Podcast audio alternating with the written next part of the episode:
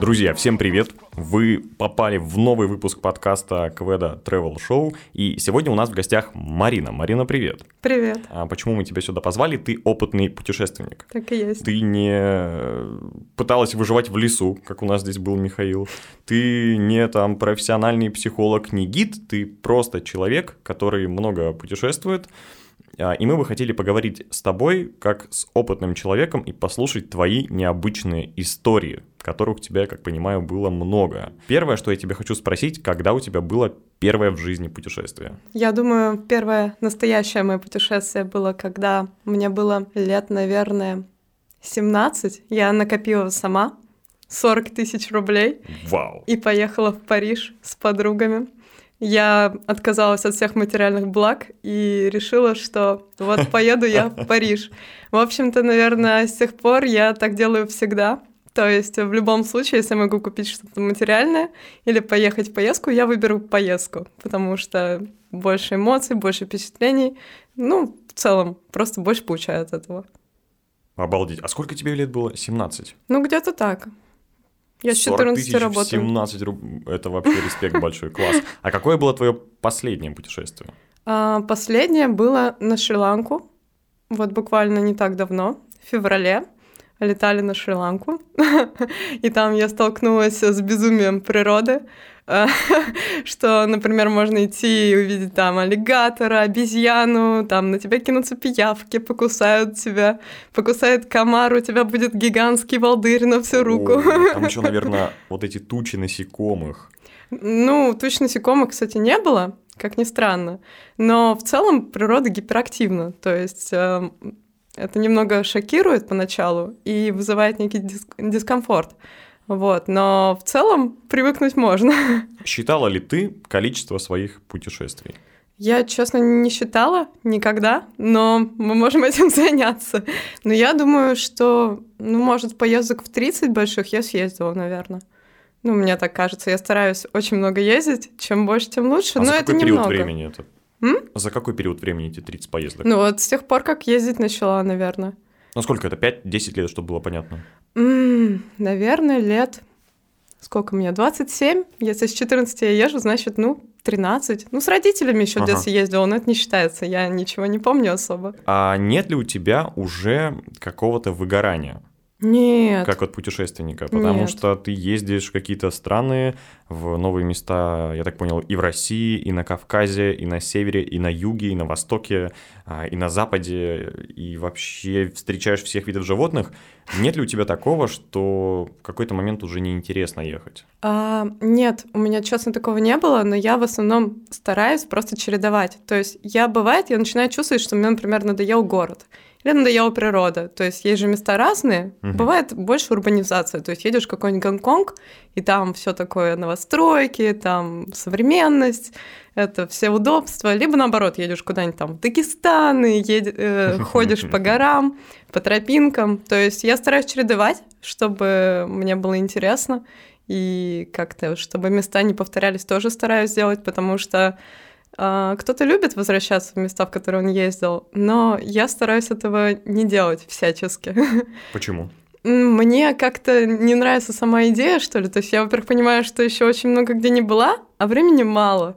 И как бы и деньги нужно заработать, и отпуск взять. И я как-то стараюсь не повторяться, хотя бывает и такое. Где ты повторялась? Да, э, в Калининград ездила несколько раз. Ну, не, не очень много. Я стараюсь этого не делать, поэтому этих мест мало. Но если такие, куда бы я вернулась, то есть я бы вернулась в Японию, наверное.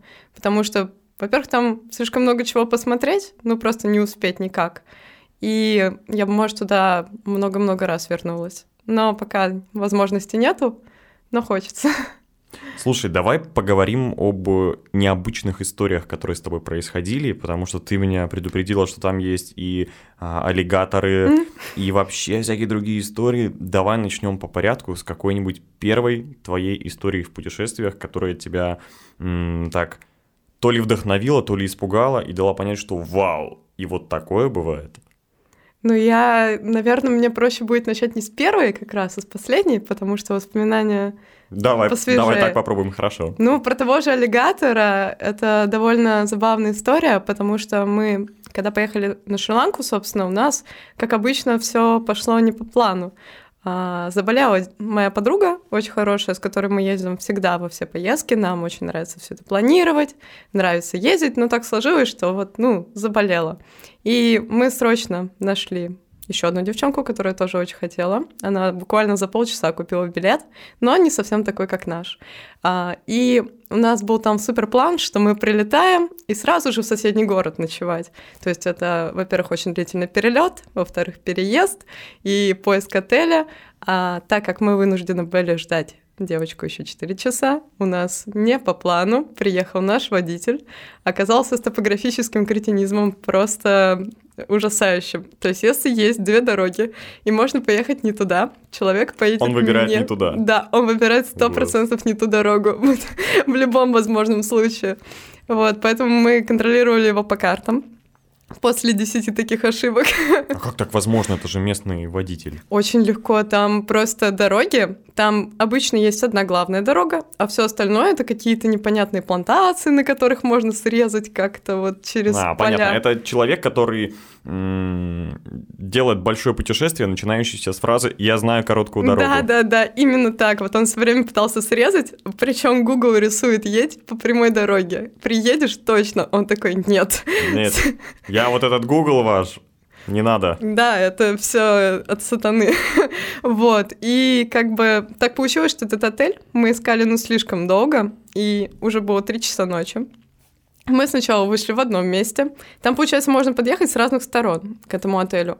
И мы не были уверены, с какой, нигде не написано ничего вообще, ни на сайте отеля. Все спят, уже телефон не берут. А, мы всех собак перебудили, все проснулись. В итоге с третьей попытки мы наконец-таки нашли подъезд. Хотя мы уже думали, что мы точно будем ночевать в машине, вот что никто нас, во-первых, туда не пустит три ночи, потому что никто не отвечает давно.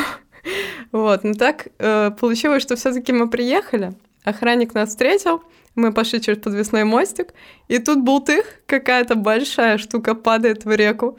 Я смотрю вниз, аллигатор просто вот здоровенный. Вау, а ты до этого видела? Никогда не видела. Ну, в зоопарке только, наверное. Угу. Ну, это же не то, это же... Он же в клеточке сидит. В клеточке, да и как-то вот уже не так. Это ты к нему пришла, а тут он в своей ну, среде. он, да, он как бы... У меня был легкий шок. Я как бы с утра просыпаюсь, смотрю на эту речку, там детки играют, там ловят рыбоньку мужики. Я думаю, здорово Обалдеть. как. ну, не боятся, видимо, они там вообще ничего не боятся, они ходят туда-сюда. То есть это нормально, что там вот в, пруд- в речке, то есть это нормально, что там в речке живут аллигаторы, и рядом стоит отель, и никто это не огораживает. Я думаю, это абсолютная норма. Я думаю, что вообще никто не парится. У них куча животных. Ну, то есть... Куча туристов, если кого-то съедят, Да ничего страшного, другие. да. плюс-минус один там. Но я думаю, что они как-то просто не боятся, то есть там вообще говорят, чтобы люди не ходили по ночам. Я думаю, что, возможно, это все таки не просто так. Знаешь, мне бабушка в детстве говорила, не ходи по ночам, нарвешься на гопников, и еще на кого-нибудь какие-нибудь проблемы у тебя будут. Вот- Точно. Вот, там эта Бабушка фраза была права. приобретает вообще другой смысл. Не ходи ночью, нарвешься на аллигаторов. Да, все так и есть. Класс. Слушай, Ну. ну, это такая история, наверное, эмоционального перегруза, да, в моменте какого-то. Ну, на самом деле, сначала было да, но дальше они как бы происходили с завидной частотой, такие истории, и мы как-то начали даже привыкать к такому, что там, например, сидишь на лежачке, тут змея приползает двухметровая, и уже идет змеелов ее ловить. Мы такие, ну, нормально, абсолютно Вот ничего ты, ты необычного. делаешь просто антирекламу Шри-Ланки сейчас в, нашем подкасте. Не, ну, там очень красиво, там красивая природа, там здорово, ну, как бы нужно просто иметь в виду, что страна дикая. Это ты еще в Австралии не была, наверное. В Австралии не была, но я очень хочу. Я знаю, знаю, там гигантские пауки. Ты не боишься? Я... Нет, я вообще не особо-то что боюсь. Мне неприятно. Это факт. Но я переживу. Я вот слышал все эти истории про Австралию, что там какой-то, может быть, сезон пауков, и они там на паутине прилетают, и все дорожные знаки, а- они реально прилетают по ветру, то есть там какие-то дорожные знаки на улице все в паутине, Ничего они себе. висят на деревьях, все деревья полностью в паутине. Это выглядит как э, какой-то фильм ужасов невероятный, а я терпеть не могу насекомых. Максимум комара могу допустить в своей комнате, и то желательно в соседней. Но у меня не вызывает какой-то... Ну, сейчас меньший ужас, но раньше в детстве это был какой-то кошмар, потому что и ты не можешь это объяснить никак. Меня кусали пару раз всякие шмели жуткие. Это было прям очень больно, конечно. Мгм. Но ты просто такой, я, чувак, я вас ненавижу, вы меня ненавидите, давайте не будем а, контактировать. И вот такие истории меня на самом деле могут тормозить, потому что я понимаю, что я приеду на какой-то пляж Ага. и буду думать, о, а тут, наверное, куча пауков. Может быть, их там не будет в моменте, но я буду об этом постоянно думать. И я уверен, таких людей много, особенно кто в Австралию приезжает, там эти скорпионы, какие-то там вообще новые виды насекомых, которых ты даже не знаешь. Как ты думаешь, как с таким бороться? Ну, во-первых, а, мне всегда было интересно, на самом деле, в таких фобиях, как бы, ну, тебя, например, не успокаивает, что пауки те же, они в большинстве своем не опасны. То есть у тебя просто такой рациональный Вообще не страх. успокаивает. Абсолютно. Ну, я понимаю, что с этими фобиями можно бороться. С ними работать можно, А, да. Есть даже для VR-очков приложения, которые, я знаю, убивают вот эти страхи. Ну, Там тебя Просто погружают- черную Ну картинку да, тебя как- там же разные техники есть. Тебя погружают в какую-то комнату с пауками, как ты объясняют, и А. ты пытаешься с ними хотя бы визуально контактировать, у тебя проходит вот этот страх. Потому что многие же часто боятся даже того, чего они не трогали. То есть сам факт вот этого отторжения. Ну как да. только ты с этим соприкоснулся, у тебя прошел какой-то вот этот первый порыв, и ты такой, ну, вроде не так уж и страшно. Вот. Ну ладно, ушли мы, в общем, в тему пауков. Фобии, да. Арахно-подкаст получается. Слушай, что-то в Алтае еще у тебя было с насекомыми? Ой, на Алтае было вообще прекрасно. Я впервые в жизни узнала, что вообще есть такое явление, как как бы перелет насекомых из одного места целенаправленно в другое. Я Рел- как-то... Релокация. Ну да, я как-то никогда не думала об этом даже раньше. Я знаю, что, ну, птички летят, да, там Мгм. на юг или на север, там, в зависимости от сезона. Но про насекомых никогда не слышала. И мы, опять же, были как-то врасплох нас это застало. Мы как раз в палатке ночевали в долине Чулышман. А, долина прекрасная, то есть очень красиво. Там еще такой спуск красивый. Как Мгм. же это называется? Серпантин? Нет. Ну, Да. серпантин это такая витиеватая дорога. А, я забыла слово. А, какое-то. Блин, это когда такой очень наклонный серпантин и опасный. Крутой серпантин. Нет, получается. есть точно слово, я уверена. Но ладно, предположим, крутой серпантин. Там спуск по нему. а, нужно аккуратно спускаться, потому что тормоза греются. И когда спускаешься в долину, там просто гигантское такое бесконечное пространство во все стороны. Вот, и мы там нашли ночлег, а, разбили палаточку, а, начало вечереть, и тут просто начинают лететь жуки гигантскими вообще стадами. Но ты не бойся, они абсолютно безопасны. Да, это бы меня успокоило в моменте. Я просто, я на самом деле даже не знала, кто это и что это. А, Но друзья вот мои знали, что это просто клопчики травяные. Они такие зелененькие, абсолютно безопасные, они просто воняют, если их раздавить. Мгм.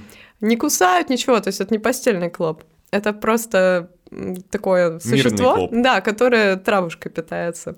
Вот, и они как бы летели просто облаками. Они летят, они ничего не видят даже. Они врезаются в людей, в деревья, во все подряд. А когда наступает ночь, они просто это ковром ложатся на землю и спят. У них отдых получается такой. Вот ты рассказываешь, это очень мило, так знаешь, красиво, как сказка какая-то. А на самом деле это просто полчища жуков, кото- которые летают, летают. Обычно они ползают, и ты думаешь, вау, а кто из них а, быстрее бегает, я или он? Не, ну понимаешь, если бы, я думаю, если бы ты оказался в такой ситуации, может быть, ты сначала бы испугался, но так как это не заканчивается, да, это... Тебе приходится принять Да, это, тебе приходится Они пройти все тебя эти тоже стадии. врезаются, правильно? Да, они на, на тебя это врезаются, остаются на тебе, ты стоишь весь вот так вот в жуках, они там заползают в капюшон, везде ты такой отряхиваешься, а они все равно повсюду. Это нужен комбинезон какой-то, который полностью вообще ничего в себя не пропускает. Да, просто потом снимаешь, все отряхиваешь. Мы с утра их ловили на кружечку медовухи. У нас э, друг вышел, ну, они же там набились, я просыпаюсь, вот так вот открываю глаза, и там просто они, держась друг за дружку, там такой кулек из клопов. Внутри палатки. Ну, там же есть кокон, который с сеточкой, сеточки понял. нету. Мгм. А в наружной части они заползли, потому что там вход в палатку, Мгм. и мы как бы его оставляли открытым какое-то время. Ну, во-первых, чтобы не душно было, а во-вторых, ну, ходим туда-сюда, вот, и они залетают, и там такой кулечек из клопов висит сверху. Вот, и они очень любят сладенькое, мы их на медовуху насобирали. Я потом снимала видео, как они там ползают. Выпустили их. Ладно, я не буду поощрять твою эту фобию, а то, что там у тебя загнали в какой-то угол. Так, давай о чем-нибудь прикольном, интересном, приятном поговорим, да. Какие еще у тебя были такие истории? Ой, Давай, знаешь, вспоминать. быстро прервемся на паузу, где ты вообще была. Так, ну давай попробуем. Давай начать. начнем с России. А, в России Дагестан, Алтай, Калининград, а, ну, э, фу, Карелия, понятно. Что у нас еще есть в России? Все. Ну, всякие Москва не считается, мне кажется, это... ну, Восток, Алтай, Байкал. э, а, на Байкале, кстати, не была никогда, очень хочу, но пока не довелось. Териберка. Тереберка, да, кстати, в Мурманске была. Здорово там. Люди, правда, временами не очень добрые, но красиво. Красиво. Северная, суровая. А, Да. Кавказ. На Кавказе, да, Минводы, вот эти синтуки все. У меня там товарищ живет, я туда езжу примерно раз в год подлечиться душевно. Вот. а, Урал. На Урале не была. Ну, не так уж и много получается, да, на России. Ну, слушай, вполне себе, я тебя уверяю, есть люди, большое количество людей, я их знаю, которые в России были только в своем регионе, где они живут. Ну, вот мои знакомые это Северо-Запад, Карелия, Санкт-Петербург. Мгм. И, в принципе, были только на юге, там, в Сочи, на Кавказе где-нибудь еще. Ну, вот такие места. А ты видишь, по- поездил хоть какие-то нестандартные. Хорошо, за границей. Так, ну, начнем тогда с детства. С родителями в Венгрии, в Австрии, в Германии. А, Дальше уже самостоятельно всегда. А, Ну вот, получается, первое это Франция, но только Париж, никуда больше мы не ездили тогда. А, Так, Грузия. Там я каталась, и в Тбилиси ездила, и вокруг. Что еще? Ну, Япония, Индонезия, Малайзия, ну, Гонконг, с Китай. Индонезия это, например, что? Как раз. э, Индонезия это Шри-Ланка? Джакарта, Джакикарта. Шри-Ланка это не Индонезия. Так. Шри-Ланка это отдельная страна, ты чего? Все, извините. Я, я причем знал, что это отдельная страна, но, Но они я- очень я, также похожи. раньше не знал, что Бали это часть Индонезии. Я Да. думал, что это вот просто Ну, Бали, мне кажется, это, ну, знаешь, как Москва не Россия, так же Бали Ну да, это да, не да, да, да. Индонезия, потому что вот выходишь с границы Бали, и как-то уже чувствуется Индонезия-то. Я раньше еще думал, что Индонезия это не название государства, а название какого-то региона. Ну, Как, знаешь, вот похоже, как на материк на какой-нибудь. Ну да. Так, хорошо. На Бали ты была? На Бали я была, да. Шри-Ланка, Индонезия, так, окей. А, так, Шри-Ланка, Индонезия. Ну, Гонконг сказала, Китай сказала. М, А в Китае где? В Китае мы были в нескольких городах. А, Эта поездка мне вышла абсолютно бесплатно. Это просто лучшее, что... Ты поехал отдавать товар с Алиэкспресса. Извините, я должен был пошутить. Нет, но могла бы, конечно, подзаработать. У меня от универа была какая-то программа, а, об- ну, по обмену, там что-то там с универами, а, дружба народов, все такое, вот. И была куча людей, которые что-то делали. Кто-то пел, кто-то танцевал, кто-то в теннис играл, а меня взяли просто так. Я не делала абсолютно ничего, Просто поэтому... приятная компания. Поэтому я просто гуляла по городу. Ну, несколько городов было. Если честно, я даже не могу вспомнить их названия, потому что они, ну, не попсовые. То есть мы точно были сначала в Пекине, но бы- были очень быстро. Были на китайской стене, и нас сразу же забрали. Вот, потом был Нанкин, а, Сючжоу, потом, как ни странно, Сюйчжоу. Ну, там, в общем, сложные названия. Я даже не вполне уверена, где конкретно я была, потому что поездкой я не управляла совершенно. Хочу задать тебе такой вопрос. Очень странный, но я уверен, он есть у многих, у меня он тоже присутствует. Чем Китай отличается от Японии? Да много чем. И людьми, и культурой, и вообще всем, что вокруг видишь. То есть Китай — это такое суетливое место, то есть там очень много промышленности, очень э, люди тоже быстро живут. Вот можно представить себе как какую-нибудь Москву, только гораздо более э, масштабно. То есть э, там постоянно кипит жизнь, там настолько сильная промышленность, что видно смог глазами. То есть угу. иногда... Это большая проблема, насколько я знаю. Это огромная проблема, и они с ней пытаются бороться, но у них получается очень плохо. То есть они практически ничего уже не могут с этим сделать. И там прям вот выходишь на улицу, когда впервые, и глаза еще видят этот черный смог, и ходишь и думаешь, какой ужас, а через день уже не видишь его. И То тоже есть... какой ужас. Не, и уже как-то проблема-то стирается, начинаешь понимать, как Наверное, они с ней если живут. я не буду этого видеть, то проблемы не будет. не вижу проблемы, проблемы нет. Как-то так. Ну, а Япония? В Японии же в Японии очень трудоголизма, чисто. он тоже очень большой. Uh, да, но они очень аккуратно следят за своим местом, где они живут. Uh-huh. То есть у них uh, машин очень мало, например. Они стараются ездить на велосипедах. Это значит, что у них тихо, у них чисто, воздух чистый, у них там на улицах мало чего-то стоит. Не как у нас во дворе по пять машин у uh-huh. двери uh-huh. в подъезд, а чистенько и спокойно. То есть у них много зеленых насаждений. У них люди тихие, спокойные. Это особенно видно, когда едешь в поезде. То есть, например, я человек громкий. И когда я начала громко разговаривать в поезде, на меня обернулись все. После этого я больше не разговаривала громко в поезде. А при этом китайцы, они наоборот громкие. Китайцы очень крикливые, они причем очень неприятно разговаривают. Поначалу прям сложно привыкнуть, они, ну, у них просто это принято так. То у есть... них по-другому, и поэтому, а ты это воспринимаешь они говорят по-другому, а ты это воспринимаешь как будто, ну, из-за своего такого эмоционального бэкграунда ты думаешь, что, а, он как будто странный, мерзкий, противный тип.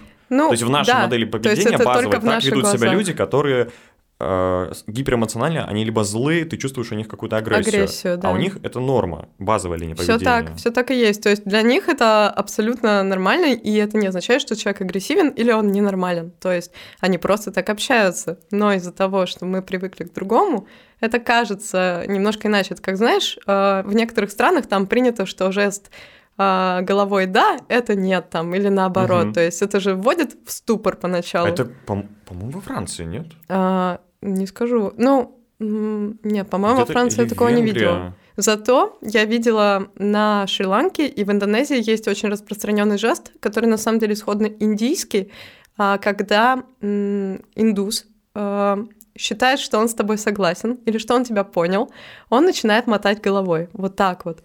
А, не видно, что я показываю, но ну, жест такой, такой жест. Жест как будто бы человек тебя абсолютно не понял. Mm-hmm. как будто бы ему нужно объяснить еще раз. Поначалу мы объясняли раз по пять, наверное. Потом мы поняли, что это означает, что все окей. Все круто, он все понял, все можно расслабиться. Вот, то есть это немножко вводит в ступор такие жесты. А чем еще Япония и Китай похожи? А, ну, чем похожи? Не знаю, мне кажется, стремлением э, к тому, чтобы все делать идеально, это у них, наверное, есть. То есть, э, что китайцы к этому mm-hmm. стремятся, что японцы. Но вообще общего довольно немного, как мне кажется. То есть, я, когда была и там, и там, мне показалось, что это абсолютно разные. Как минимум разные культуры. Абсолютно и исторические, разные. и современные. Да, у них же абсолютно они по-разному к этому пришли. То есть в Японии есть, например, очень много феноменов психологических, которые нам кажутся очень странными. То есть, например, вот та же тема с суицидами. У них она гипертрофирована, и эм, у них долгое время считалось почетно покончить с собой. То есть, а для нас это, ну, бред же какой-то, правильно? Да. это странно, а для них это нормально, потому что у них это тянется прямо из истории. То есть у них там это тянется от самураев, которые с собой ну, там кончали. понятно, потому что это происходило если я не ошибаюсь, в процессе битвы, если убивали Сёгуна, их главного лидера, или чтобы самим не попасть в плен, они делали харакири как раз-таки, чтобы Да. не попасть в плен. Это почетно, а в обычной современной жизни Да, но из-за того, что это само по себе присутствовало в, в культуре, у нас Мгм. просто такого, мне как кажется, особо не было в истории. Я не претендую на звание историка, но я не знаю таких Ну, во всяком ярких, случае, это ярких не кейсов. вот так ярко не преподносится, да. То есть вот такие вещи у них прямо из культуры берутся, а так как исходно они были очень изолированы от нас, вот эти все вещи, они тем более странные, чем больше они были изолированы. Вот, но сейчас-то они уже очень много от Запада переняли, но все равно, все равно эти вещи очень шокируют. Какое место ты бы очень хотела посетить, но пока не получилось? А, ну, я бы хотела еще раз посетить Японию. Это мы уже, это мы уже слышали. Так, Ну, наверное, тогда это Австралия. Вот из таких топ-стран, в которые бы я хотела попасть, это Австралия. Но пока не могу. почему? А, По многим причинам. По финансовым. Почему хочешь туда? Да, очень много там тоже всего разного, то есть отличающегося от нас. И природа другая, и много посмотреть можно, и пообщаться с людьми. И прикольно, что у них все такое мультикультурное. То есть Австралия, э, как бы, в принципе, вмещает в себя очень много всяких народностей, такое пристанище, как Сингапур. Вот, и прикольно посмотреть на это, повариться э, в этой каше, походить, пообщаться с людьми. Слушай, а есть еще такое популярное э, сейчас место, дорогое, но дико классно. Хотя многие говорят, что у нас есть то же самое в России, та же самая Камчатка, хотя я говорю, да, Ой, но Камчатка. Камчатка это круто, но туда добраться столько же, сколько планету два раза облететь стоит. А, И там жить, то есть это очень дорого, это недоступно, и поэтому люди часто смотрят а, в другие места. Я говорю про Исландию. Исландия, да. В Исландии никогда не была, однако у меня там была знакомая. Вот она очень отзывалась хорошо и круто. И видео я смотрела, завидовала. Здорово, там дикая природа, ветра. В общем, конечно же, здорово. На Камчатку, кстати, это неправда, что дорого. Я периодически мониторю билеты. Так, А, в принципе, временами туда можно слетать тысяч за 20 туда-назад. Так что не сказать, Да. чтобы это дорого. но это если покупать билеты месяцев за 9. Нет, нет, нет, Нет? нет, можно найти хорошие билеты. Единственная проблема, что после того, как ты туда прилетишь, Мгм. тебе нужно вообще-то нанять какого-нибудь человека, который будет тебя возить, потому что перемещаться там неудобно. Это не какой-то там город, где можно на Мгм. трамвайчике Нету покататься. нормальной инфраструктуры. Да. Плюс, если там хочется посмотреть вулканы, да, то есть это вертолет Но сразу. вот это очень дорого. Да. Именно, то есть, насколько я знаю, там нету подъемников, Да, там и есть вот только поэтому... хелиски. Когда Хелиски. хелиски это когда тебя на вертолете забрасывают на вершину вулкана или горы, Мгм. и ты прямо с вертолета на, на лыжах или борде прыгаешь и съезжаешь вот к океану. Круто. Но это такое для богатых Ну, развлечение. конечно. Либо надо скидываться, либо есть э, снегоходы. В общем, это не так развито, как, например, а, тот же Кавказ, которому тоже есть куда развиваться, но там хотя бы есть минимум три горнолыжных курорта. Да, на Кавказе очень хорошие курорты, я была на всех. А какой тебе больше всего понравился? Там есть Эльбрус, Дамбай и... Ну, там еще на Эльбрусе Чигет, получается, то есть там как бы два. На Чигете ну, я не условно, была. это Эльбрус. Давай, Эльбрус, Дамбай, Дамбай. и третий... Да, чтоб я помню. А, Архыз, получается. А мне казалось, еще есть или нет? Может быть, я других не знаю. Ну, я была и на Эльбрусе, и на Домбае, а на Эрхизе не была. А, Если сравнивать Эльбрус и Домбай, мне понравился больше Эльбрус. Но на самом деле они примерно одного толка, там плюс-минус одна трасса, Да. и по сути, ну, не раскатаешься. Хотя там можно уходить во фрирайды и так далее, но рекомендовать делать этого я не буду. Это Да, небезопасно. опасная штука. Конечно, это опасная штука, и люди умирают там пачками. Да, на Эльбрусе стабильно. При восхождении на Эльбрус там 6-7 человек в год, и на горнолыжке, ну, поменьше, по-моему, но все равно происходит что-то, потому что кто-то считает, что он специалист. Самые, да. Возможно, он и правда специалист, но горы штука такая, ничего не Нет, даже люди, которые годами этим занимаются, всегда говорят, что каким бы ты себя ни считал специалистом, ну, сильнее природы как бы не будешь. Ты Даже- всегда можешь попасть в трещину, а на Конечно. Эльбрусе трещины там по 30-40 Да, метров. там много. Там есть люди, которые знают, где эти трещины, но все равно, даже с этими людьми, все равно это риск некий. Вот. Ну, курорты прикольные, конечно. Но, Но второй раз я бы, наверное, не поехала, потому что есть курорты прикольные. То есть есть та же Грузия рядом. Угу. А в Грузии есть Гудаури. Там довольно здорово. То есть там хорошая погода, часто солнце, много-много снега и много трасс сравнительно. Вот. И, в принципе, мне там понравилось. То есть там еще и грузинская кухня рядышком. Mm-hmm. Это хачапури, хинкали, это винишка красная домашняя. Ну, кстати, из таких мест у нас рядом есть Кировск. Ну, сравнительно рядом, за полярным кругом. Ну, да. Правда, вот. это, конечно, не сравнится с большими горами, но какой-то свой стиль они имеют. Не сравнится, но курорт очень развитый. То есть там угу. инфраструктура крутая, и там прям очень-очень много трасс. Там прям нормально можно покататься и довольно хм. разнообразно. Не был? Нет. Вот рекомендую. Кировск прям здорово. У Большой меня есть дьявол. друзья, которые собираются каждый год из э, Петербурга, из Петрозаводска на машине, и вот туда пилят пару дней, наверное, туда ехать. Ну, я не фанат вот на машине, я один раз ездила Но это на надо маршрутке. любить прямо. Это надо сильно любить. Вот мы когда ездили на маршрутке, мы ошиблись очень сильно, потому что это 15 часов в одну сторону и 15 назад, а там еще запотели и замерзли стекла. Ничего не видно, mm. абсолютно скучно, делать нечего. Мы еще ничего с собой не взяли, и мы сидели просто обсуждали все подряд и исчерпали все темы, которые могли. Надо было как раз тогда подкасты записывать. Тогда еще не, не было популярно это.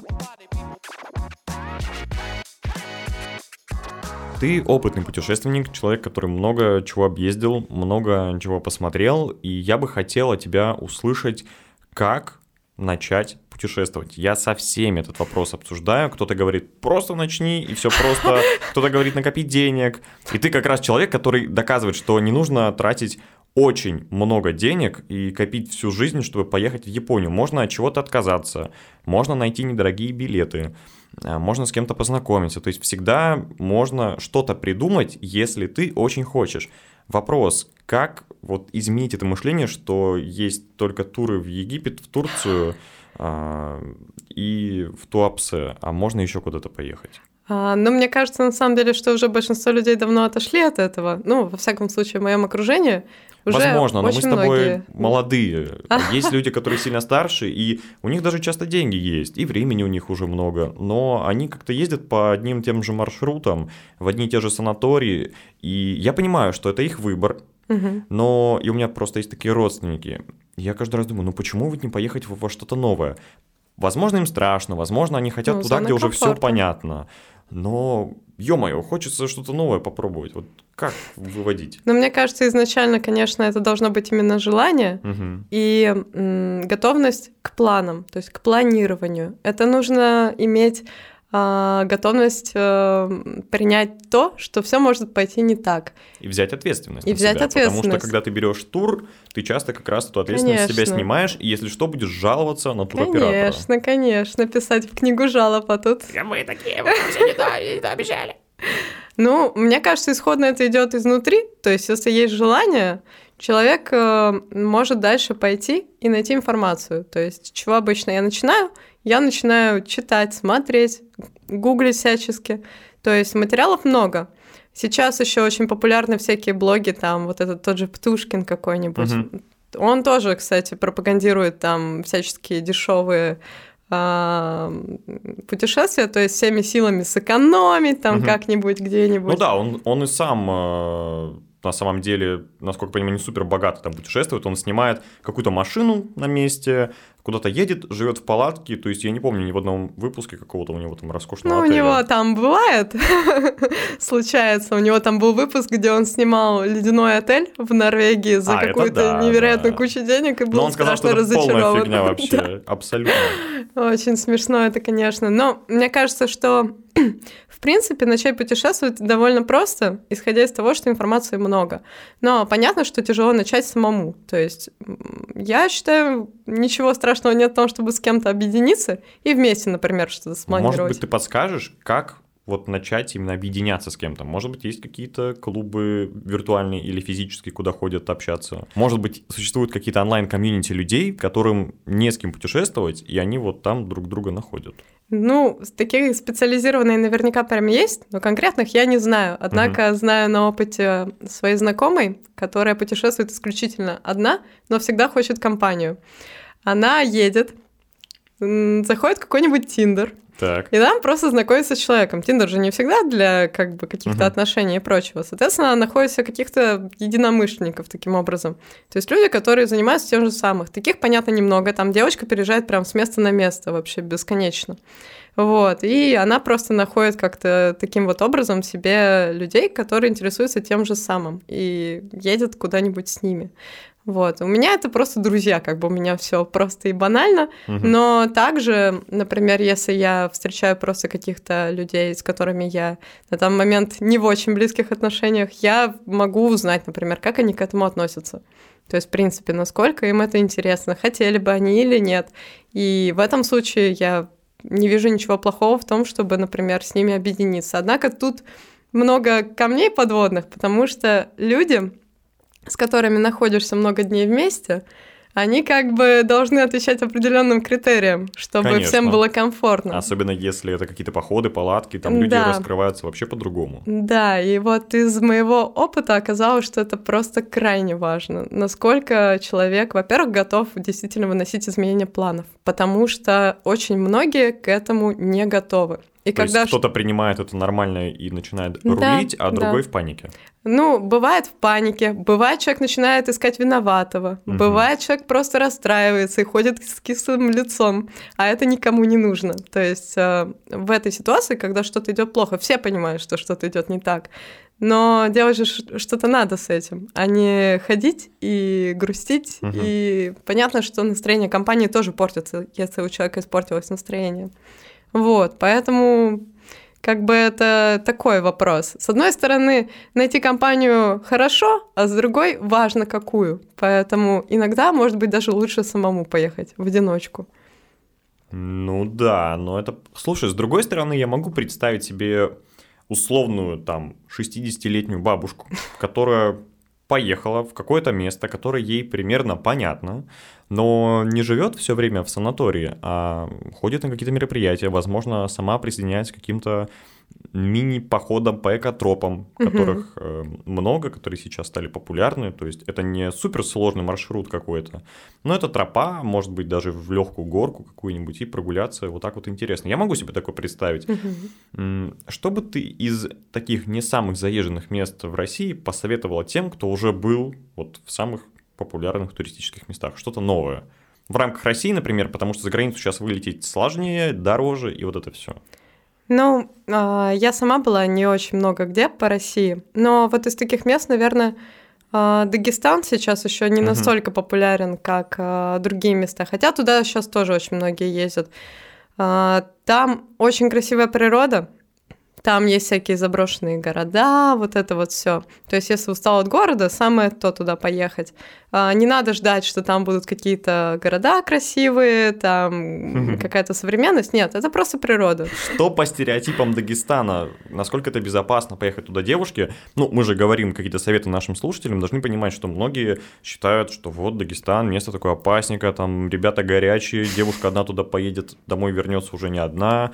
Или это неправда все? Будем честными, традиции там сильно сохранились. Угу. То есть э, люди традиции там чтят, а в традициях заложено так, что женщина всегда должна быть под охраной мужчины. То есть, угу. если женщина ходит где-то там одна. Даже если ты не местная. Даже если ты не местная, нужно понимать, что ходить нужно при этом аккуратно. И угу. это как бы, ну, есть такой факт, что не во всех странах абсолютно безопасно. И нет, я не говорю, что там все, угу. кто в Дагестане живет, они таким страдают. Нет, там есть нормальные там парни, девушки и так далее. Такие же люди абсолютно как бы нормальные. Но из-за того, что у нас есть некая культурная дельта, угу. они некоторые вещи понимают несколько иначе, чем мы. И угу иногда очень легко сделать что-то, что им покажется неправильным. Давай какие-то советы дадим, как не попасть э, на проблемы. Ну, я бы сказала, что для девушки это точно путешествие группой. Мгм. То есть это, ну, ни в коем случае не путешествие в одиночку. Понятно, что может быть, скорее всего, девушка останется в живых. Но проблемы могут быть некоторые. Во-первых, точно будет внимание. Мгм. Лишнее внимание точно будет. И если этого не хочется, это нежелательно. Я рекомендую путешествовать группой. Так, понятно, хорошо. То есть выжить можно, главное соблюдать правила, куда ты приехал. Ну, в этом есть смысл, потому что многие Но приезжают это и во многих странах. а, жалуются, но с другой стороны, у каждой из нации, да, своя культура, у каждой Конечно. страны, государства своя культура. И мы только что с тобой говорили недавно про Китай, что вот они разговаривают так, нам кажется, что они неадекватны, а им кажется, что мы неадекватны. Да. А еще есть японцы, а еще есть американцы, а еще есть в Америке такие акценты и вот такие акценты. А еще в Америке есть люди, которые слышат британский акцент и с ума сходят. И вот это все, как ты круто сказал, культурная дельта. Тут нужно воспитывать какую-то путешественническую толерантность. Но уважение должно Базовое, быть к что ты чужой приехал, стране. ты гость. Да. Вы же не приходите в чужой дом и не говорите, что у вас такой ремонт страшный, вы что, с ума ну сошли? да, в чужой монастырь с уставом не лезут, как говорится. Да. Так что, в общем-то, да, но это и во многих странах так. Например, в той же Шри-Ланке а, говорят, что не ходить лучше по ночам в одиночку. Во-первых, там постоянно могут э, обманывать на деньги. То есть это, в принципе, норма. И днем, и Мгм. ночью. То есть э, ты всегда переплачиваешь, потому что ты турист глупый, и на тебя наживаются. Но помимо этого ночью могут и ограбить легко, и что угодно может случиться. Поэтому как бы группа и адекватное время дня для перемещения. То есть это лучше не ходить ночью, как и везде, собственно. Понятно, что в Питере уже все привыкли, что вроде как с тобой ничего и не случится. А в Питере просто, у тебя летом нету ночи, а зимой это одна большая ночь. И маньяки, они летом просто не успевают на тебя напасть, а ночью уже такая большая ночь, что они такие, да ну, всё уже Они лень». просто устают уже, они уже не в силах. не вывозят. Давай ближе к завершению послушаем твои советы, лайфхаки путешественникам. Например, про сборы в самолет, про планирование, про покупку билетов. Что ты можешь нам э, посоветовать такого, с чем ты делишься? Потому что даже у меня есть такие истории. Например, что в поход, если вы идете с рюкзаком, не нужно брать все, что вы считаете нужным вам в моменте сейчас. Не нужно брать 10 тысяч футболок, платья, каблуки.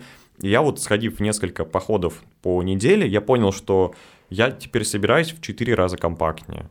Я точно знаю, что вот эта вещь мне не пригодится. Если раньше я думал, да, это точно пригодится. Да не пригодится она тебе, не надо вот этого. Какие у тебя есть советы? Ну, я как бы считаю, что то, что берет с собой человек, это, естественно, дело личное каждого.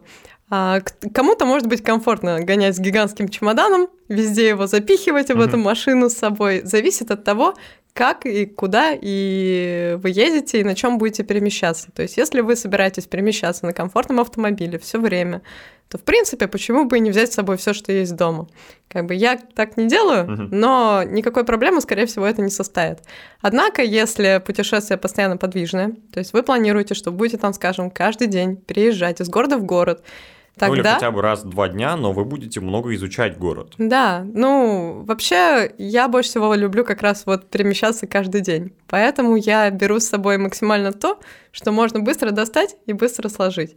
То есть это несколько там футболок, это какие-то там легкие штанишки, если лето, или там какие-то теплые подштанники, если зима. Ну, по одежде, я думаю, плюс-минус все понятно, там не надо сильно акцентировать внимание. Каждый примерно понимает, как одеться, чтобы не заболеть или на жаре, чтобы ему было комфортно. Тут я бы добавил, что нужно брать удобную обувь, а не красивую. Обувь Иде- это Идеально, важно. если она и красивая, и удобная, но если вы едете, например, в Европу и хотите смотреть много архитектуры, там ходить, потому что есть что посмотреть, и это не всегда асфальт, это может быть брусчатка и какие-то вот мощеные улочки, берите с собой кроссовки хорошие, Кроссовки, даже да. не кеды, берите кроссовки, потому что ноги опухают, отекают уже во второй день, и в третий ты уже никуда не хочешь идти. Вот у меня такого не было, но я знаю людей, которые ездили и просто попадали, что в третий день у них все болит, они никуда не могут идти, и они из-за этого лежат, страдают в отеле. Это да. Ну, можно всегда взять с собой пластыри, заклеить все ноги пластырями. И антимозольные, и обычные.